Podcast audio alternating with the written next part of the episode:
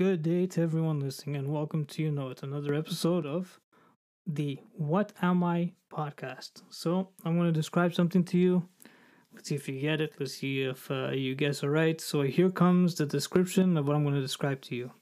So I am square. You can hold me, and I come in various sizes. I can come in small, big, medium. Uh, maybe it requires two people to carry me, sometimes three, depending on the size. I uh, keep it short. I come in different colors. So I can come in white, I can come in uh, the color brown. What's another one I can come in? I can come in the color yellow. Uh, what's another one? You can uh, write on me as well.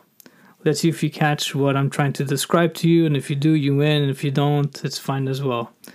I'm to play some music now, stop the recording, give you some time. So let me recap what I mentioned.